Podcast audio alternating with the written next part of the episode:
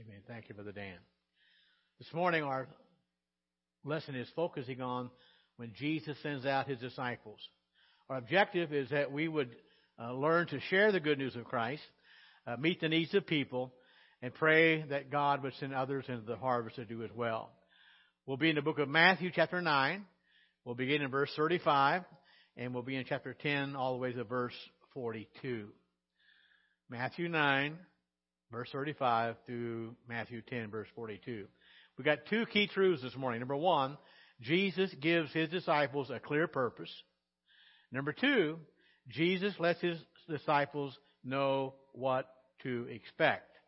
Now, before we get into our lesson, I, I thought about the two key truths there. Uh, the first one was Jesus gives disciples a clear purpose. Why is that important?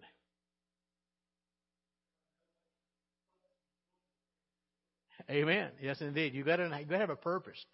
And years ago, uh, when I was doing some studying and learning how uh, to teach for Sunday school and things, I forget who it was, but they said this: if you shoot at nothing, you're sure to hit it. So you got to have a purpose. The second thing he, he does, he lets them know what to expect. How important is that? Yeah. Why is that? Why is that important? Absolutely. And the, the, problem is, we all have our own ideas of how, what we might expect. And if we have the wrong ideas, we'll be disappointed. But yeah, they'll be up and down. Let's go ahead and do our connect this morning.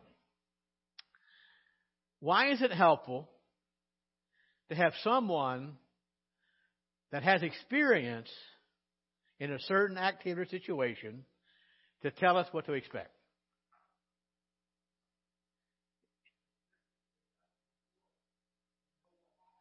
Okay, they've done it before, know what happened.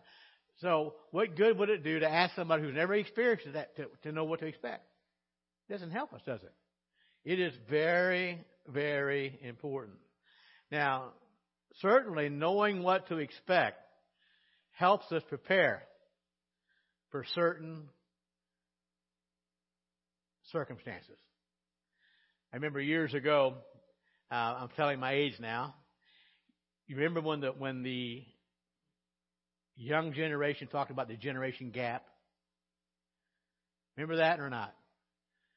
And I'll never forget Pierce Fields. He's in heaven now and he was probably 30 years older than I was, but he came to me, he, he said one time, he said, "Is there's a generation gap, it's between me and them and not them and me.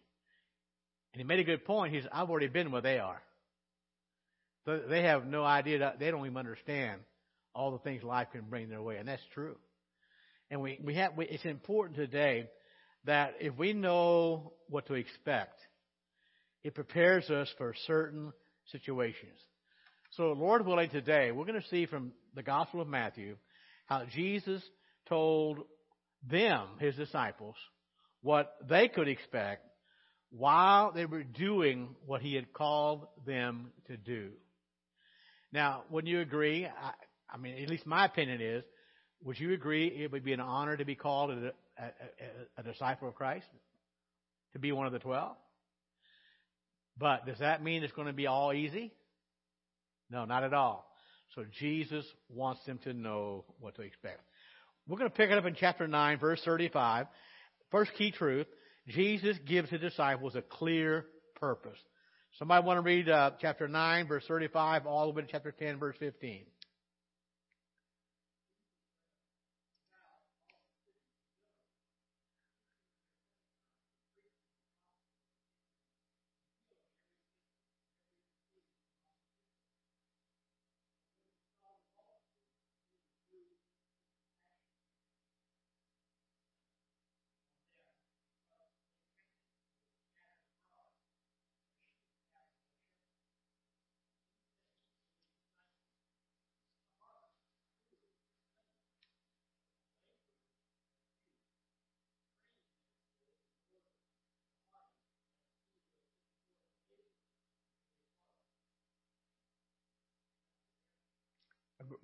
Start verse, uh, chapter 10, first 15 verses.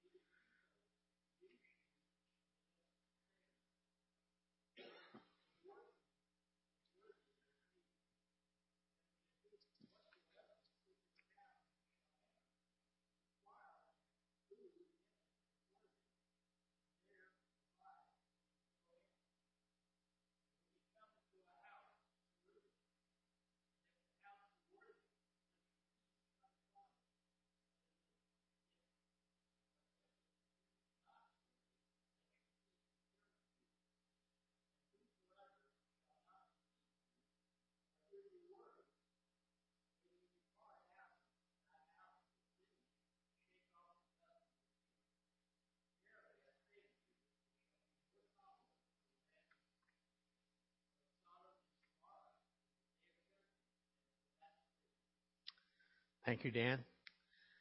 Our text begins in chapter 9, verse 35. And we find that Jesus, he's going about the cities, and the Bible says he's uh, going to the villages, synagogues, and he's preaching the gospel of the kingdom. He's healing sickness, a disease among the people. Why would he do that? Because he was Jesus. All right, good answer. Any any other thoughts about that? Well, you could, yeah. Wayne, say it again. He shows his compassion, and I think that's a key to understanding how much God loves us. Now, it's, it's interesting. Certainly, Jesus could because he is Jesus. And uh, is, is it fair to say that God does care about us? He cares about our lives, and, and that is true. And so he's ministering among the people. And I think the key here is he is doing that. Of course, he can.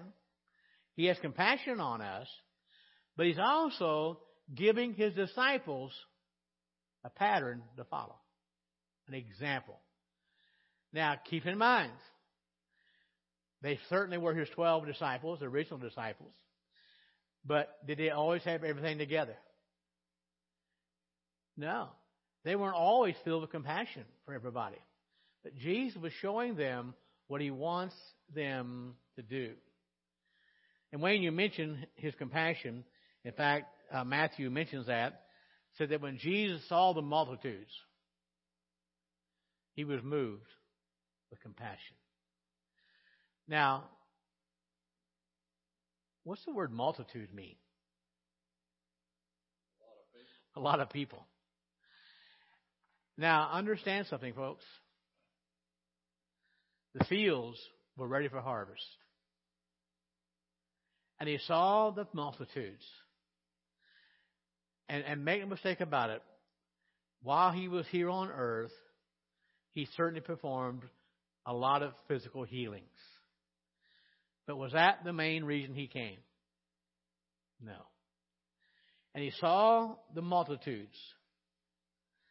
And what moved him with compassion wasn't just their physical sickness, but their spiritual sicknesses. He saw them confused. He saw them because they were without strength.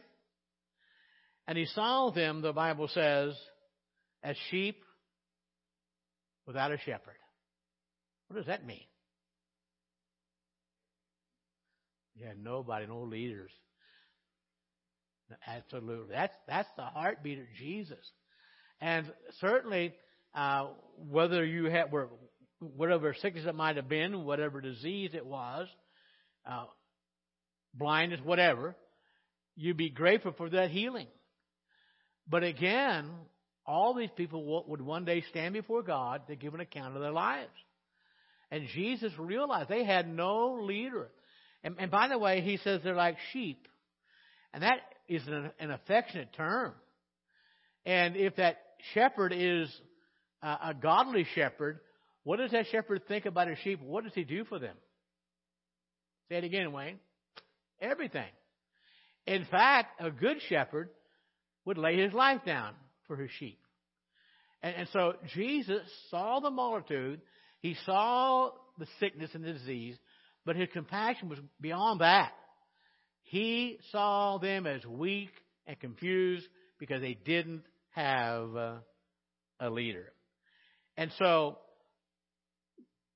he is really in that statement or in his actions there, he is showing the disciples, here's what's motivating what I do. Here's why I do why I do. And it's interesting when Jesus saw the multitudes, he was moved. Their situation moved him. It touched his life. Now, who sees our situation the best? God does. And Jesus saw the situation. He understood because he's their creator. He could see what was going on. And so the point is, and, and, and understand when the Bible was written, there weren't chapters and verses. I'm glad we have them now. Makes it easy to find. But this is one continual epistle that, uh, or not epistle, uh, gospel that Matthew is writing here. And so we, we don't want to break up the thought here because Jesus knows he's about to send these 12 out. And he wants to say, hey, here's my example. Here's how I want you to do the responsibility I am about to give you. And so he said, I want you to have the same desire I have. I want you to go out with the same compassion I have and enter into the needy sheep, if you will. But also, he says, pray that others will go out as well. Pray that others will go out as well. Now, by the way, should we be doing that today? Absolutely. Absolutely. Folks, we are living in a world that's on fire. We are surrounded by people that are on their way to a devil's hell without the Lord Jesus Christ. Now, again, I know we're not the original 12. I realize that. But still, that commission goes out to all of us to share the good news of the Lord Jesus Christ. Now, he calls these 12 and uh, to himself, if you will. And again, all this is because Jesus knows and he sees the brokenness of this world. And he knows they need help. And so he sends his disciples out for this very purpose. He wants to bring them lost sheep to, to him so they can know what eternal life is all about. So they can experience eternal life. And he goes about preaching the gospel of the kingdom and he wants them to do exactly the same thing. Now, kind of interesting how the Gospel of Matthew flows, because right after that, he calls these twelve to himself. Uh, now, now, don't look. Can anybody here name all twelve original disciples? I'm waiting. Do what now? I'm not, you can't sing no song, okay? That's not fair. Why do we have a problem with that? And I'm guilty too. I'm not just putting you on the spot. Now think about these. Some of them we hear more about. Isn't that true? We read more about them. Uh, uh, some of them, uh, other than having their names listed uh, uh, among the twelve, we know very little about them. Now, and there's a variety. Uh, again, you know, if I mentioned Peter, you heard of him, right? Who else would you would you think of? John, all right. Somebody else. Thomas, right? Why, Cheryl? Ah, there you go. Yeah, the doubter. Okay. Uh, I don't know about you, but I could have that name, Doubting Thomas. Sometime. What about you, Thomas? Doubting Thomas. Oh no. Uh, okay. Oh, is that right? Okay. Uh, but these guys, we know them because they're mentioned more. Of what, uh, even Thomas is not mentioned a lot, but we know he doubted. But also, he's the one in John chapter 11 when Jesus, let's go back and take care of Lazarus. And uh, everybody else said, no, wait a minute. You know the last time you were there, they said they're going to kill you. I'm paraphrasing, of course. And uh, finally, Thomas said, let's go with him. So the doubter was with him, okay? So, but yeah, different people, different backgrounds, uh, but it's interesting how many different missions did he give them? Thank you, Wayne. Just one mission. So different personalities, uh, different levels of past religious involvement, and yet they were unified in their devotion to Christ, and they were unified in their purpose. Now, again, church history tells us some things about these disciples. Of course, we know that Judas Iscariot betrayed him, did that surprise Jesus? No. In fact, he knew when he appointed him, okay? Now, I don't know about you, but that, that's, hard for me, that's hard for me to understand. But I, I know it's true because it says so. But from what uh, history tells us, all the disciples except for John were died, died as a martyr. You know, so uh, they were all had to be active. Okay, they all shared the gospel and but they're not all mentioned that much in the New Testament. But nonetheless, Jesus, he calls these 12 to him. now, by the way, excuse me, these were the original 12. We know from Luke's gospel he would later send out 70 more, maybe 72, depending on which manuscript you look at. But still yet, these are the original 12. Now, does, what does he equip them with? The power to do what? To do what? All kinds. Heal people, cast out demons. But remember, remember, where, whether it's, whether it's Peter, whether it's John, whether it's James, whether it's Bartholomew, uh, whether it's Thaddeus or Thomas, whatever power they had, where did it come from? It came from God. It wasn't their own, okay? But He gave them power to go out and do these things. Now folks, this is very, very important. He gave this power to these men. Not to everybody. And one of the reasons we have to understand that's important is because these men would go out and share the gospel, but when Jesus left this world, they were the ones left here, if you will, to authenticate what Christ had come to do. That's bring the message of Jesus Christ to a lost world. Now, also, it's interesting to me how many uh, disciples did Jesus originally call? Twelve. And that's important. It's a significant number, just as there were 12 tribes in Israel. Now, also understand, this is important as well, we know that Jesus, or that God, chose Abraham as the father of the Jews. And he chose the Jews to take, not because they were uh, more intelligent or had any other advantage over people, but he chose them and set them apart that they would take the message of God throughout the world. And the Jews failed. They failed to do that. They rejected the Messiah.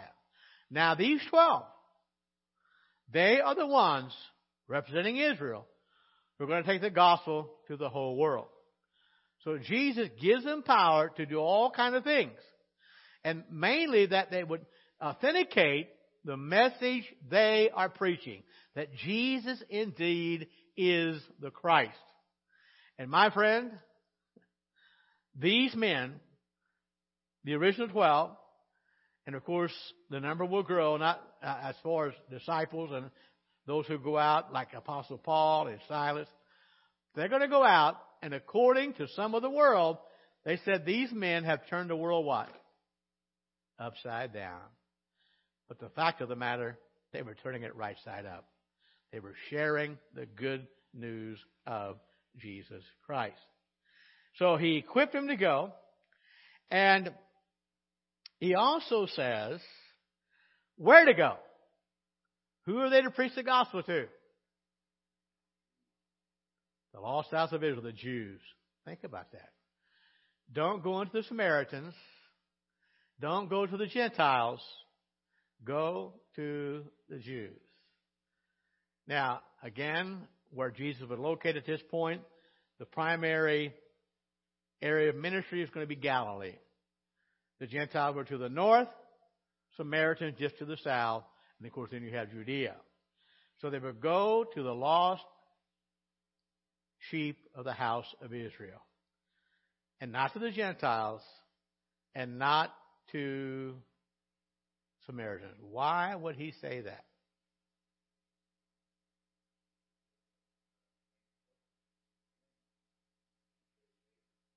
Amen. Yes. And that's that and by the way, when the apostle Paul would go on his missionary journeys, that was his protocol, or MO, however you want to call it. Uh, now remember, God called Paul specifically in Acts 9 to be primarily a missionary to the Gentiles. But everywhere Paul went to preach, any city that was big enough to have a synagogue, where did he go preach? First. Yes. Okay? And then he would go to the Gentiles. Now, again, and Wayne, you really hit the nail on the head there because it was God's purpose for the Jews to evangelize the world. Even in the Old Testament, even though they failed to do that. But now God said, Jesus said, go to the lost house of the sheep, the sheep of the house of Israel. And so again, the gospel is going to go out from the Jews.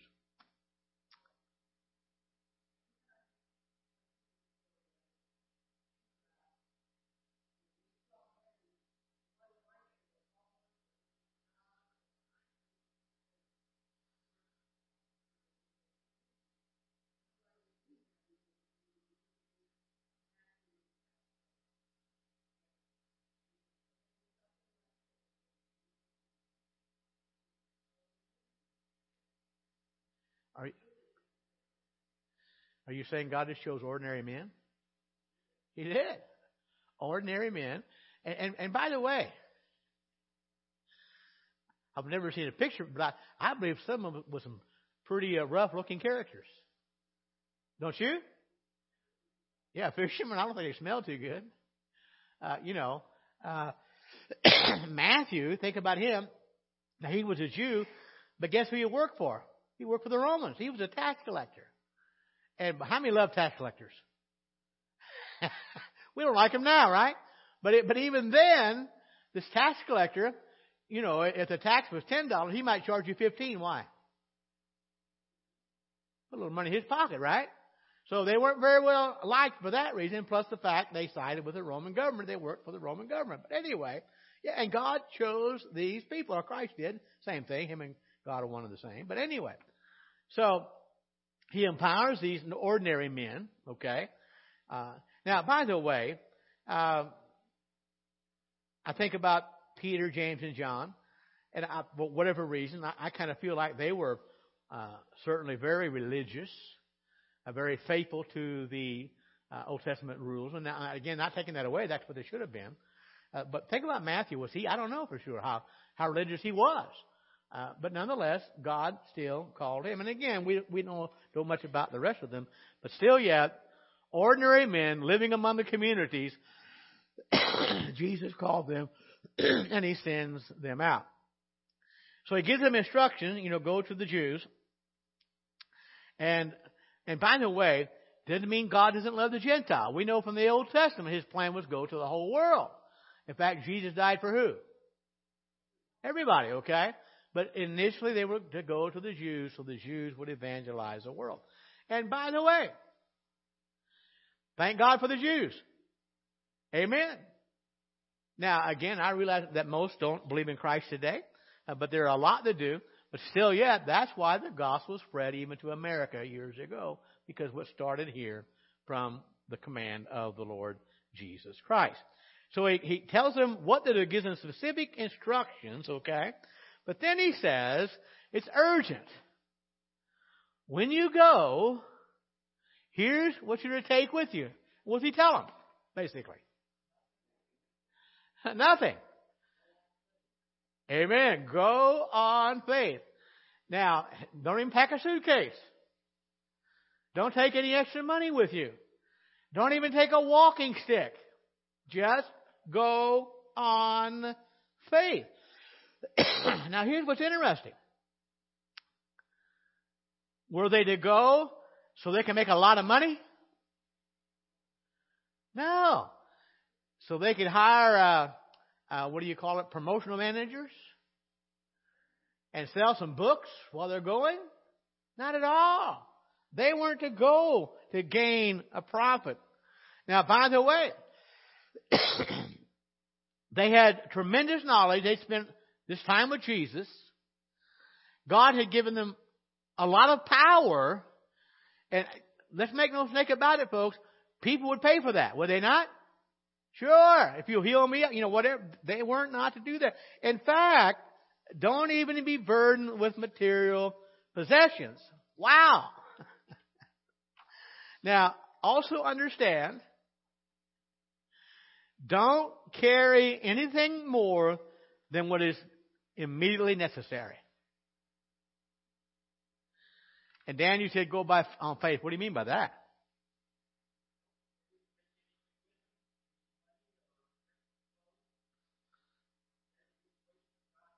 That's it. Faith and trusting that God would provide their needs. Now, by the way, these instructions were for a specific instance.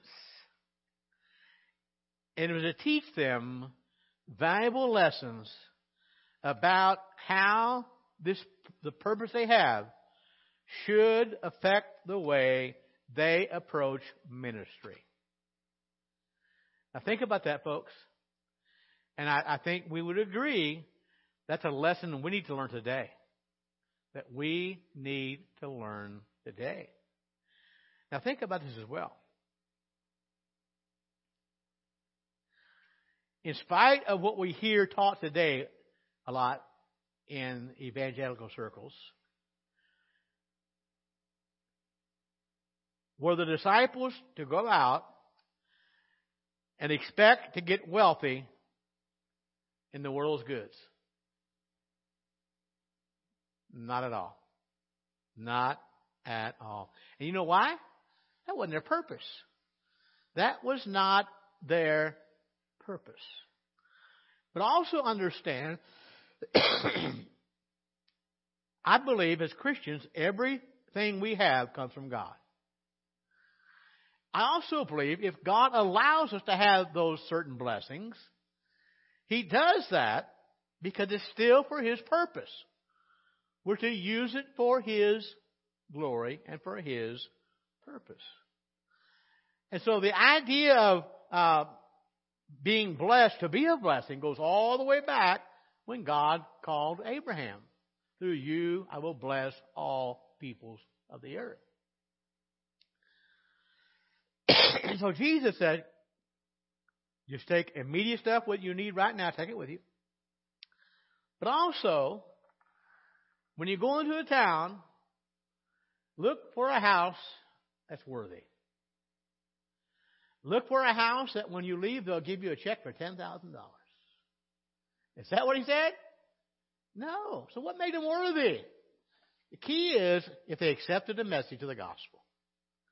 If they were willing to accept their message, that made that house worthy. They were to look for those who were interested in hearing the gospel of the kingdom of God. And those things are what are really directed toward the purpose of God. Those who love the Lord Jesus Christ. Now, I mean, these are the twelve. They've been there with Jesus. He gave them power to do great things, miraculous things. So surely, everywhere they go, when people hear them preach, they'll flock to them. Is that what happened? no, not necessarily, right? Uh, Sometimes when they ran towards you, wish they had run somewhere else because they had a club in their hand, right? Or, or a sack of rocks to throw at you. But here's what's interesting. Jesus said, if that house is not worthy, if that city is not worthy, if, they, if they're not interested in hearing the gospel of the kingdom, I want you to shake the dust off of your feet and leave that house. Shake the dust off your feet and leave that city. What in the world does that mean? Why would he say that? Would they understand what he's talking about?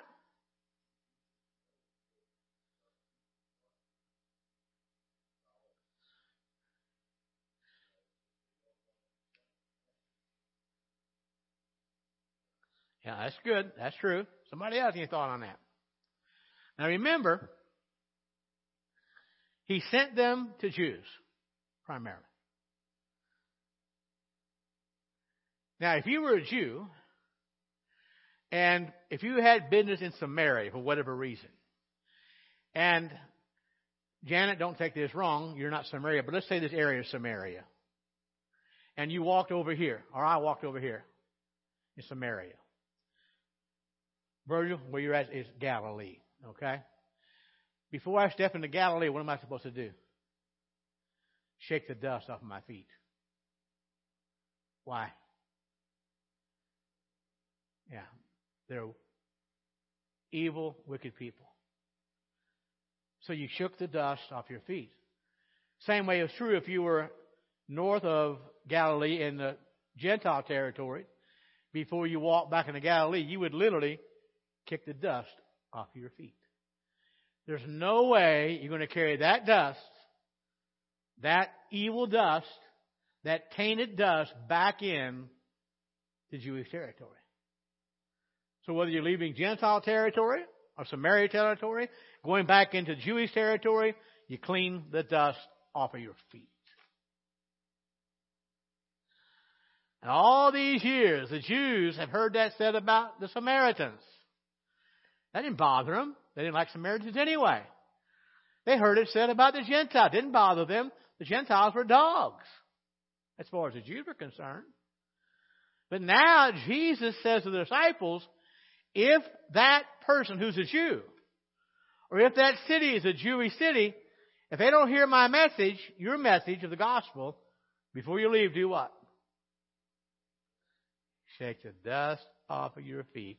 In other words, they're as bad off as Samaritans of the Gentiles.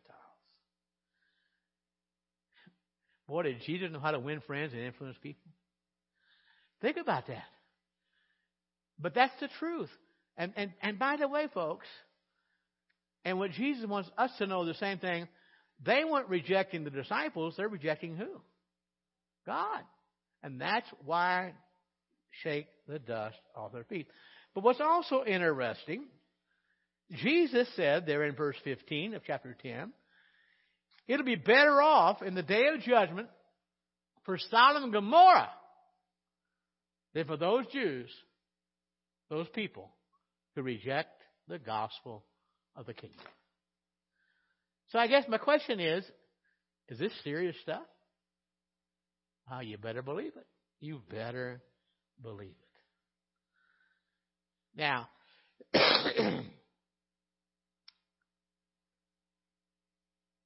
think about this. Were, were the disciples to continue debating with them, arguing with them?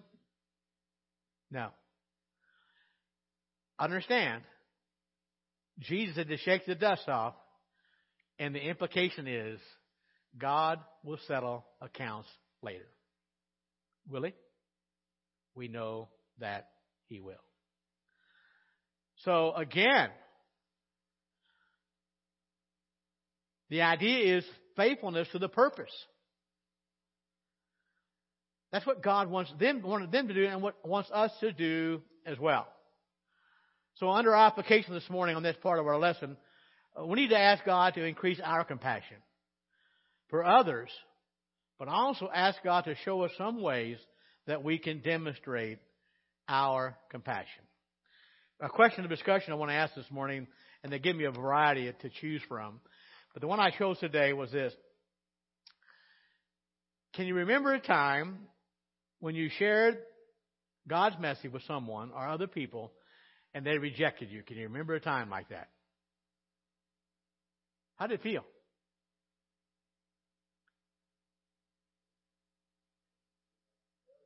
Oh, whoa, no. Why did it make you feel like a failure, Wayne?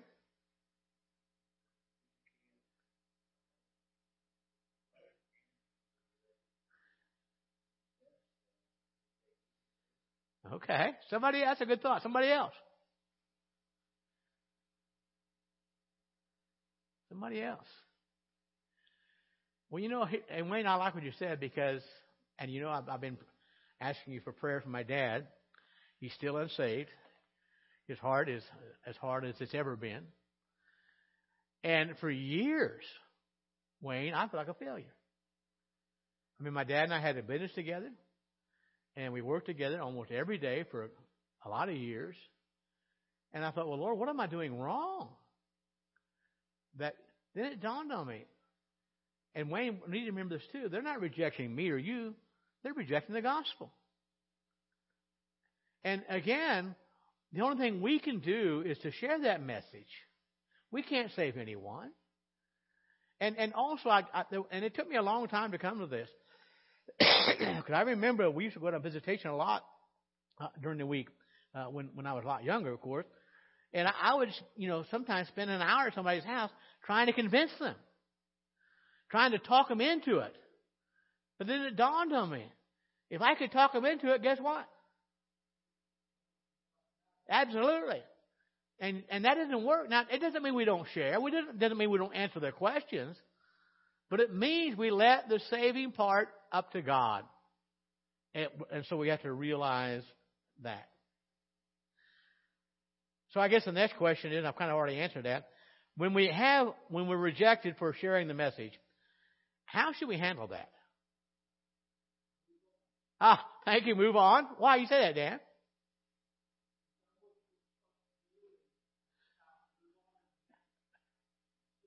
What did Jesus tell the twelve to do? Keep going. Keep going. So don't blame yourself. Now, by the way, if you're living like the devil, don't try to win somebody to Christ, all right? They know your life. But don't, like, move on, Dan. You're right, okay? All right. Second key truth in verse 16 through 42, Jesus lets them know what to expect. Anybody want to read that? Behold, I send you forth as sheep in the midst of wolves. Be ye therefore wise as serpents and harmless as doves. But beware of men. There's a warning. But they will deliver you up to the councils, and they will scourge you in their synagogues. you shall be brought before governors and kings for my sake, for a testimony against them and the Gentiles.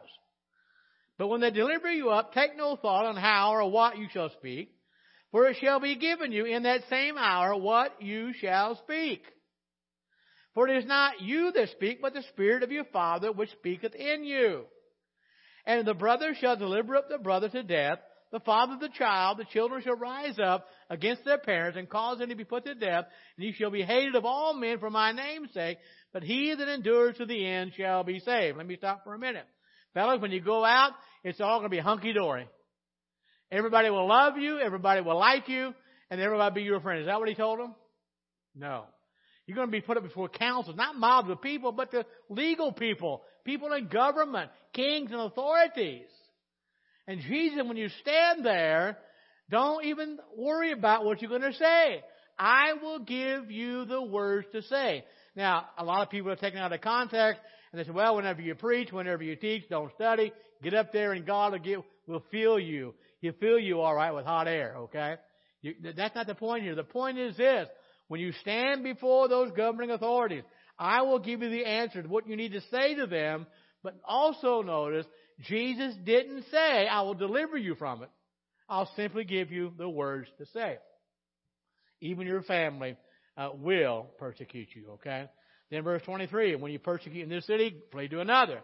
For verily I say unto you, you should not have gone over the cities of Israel till the Son of Man come.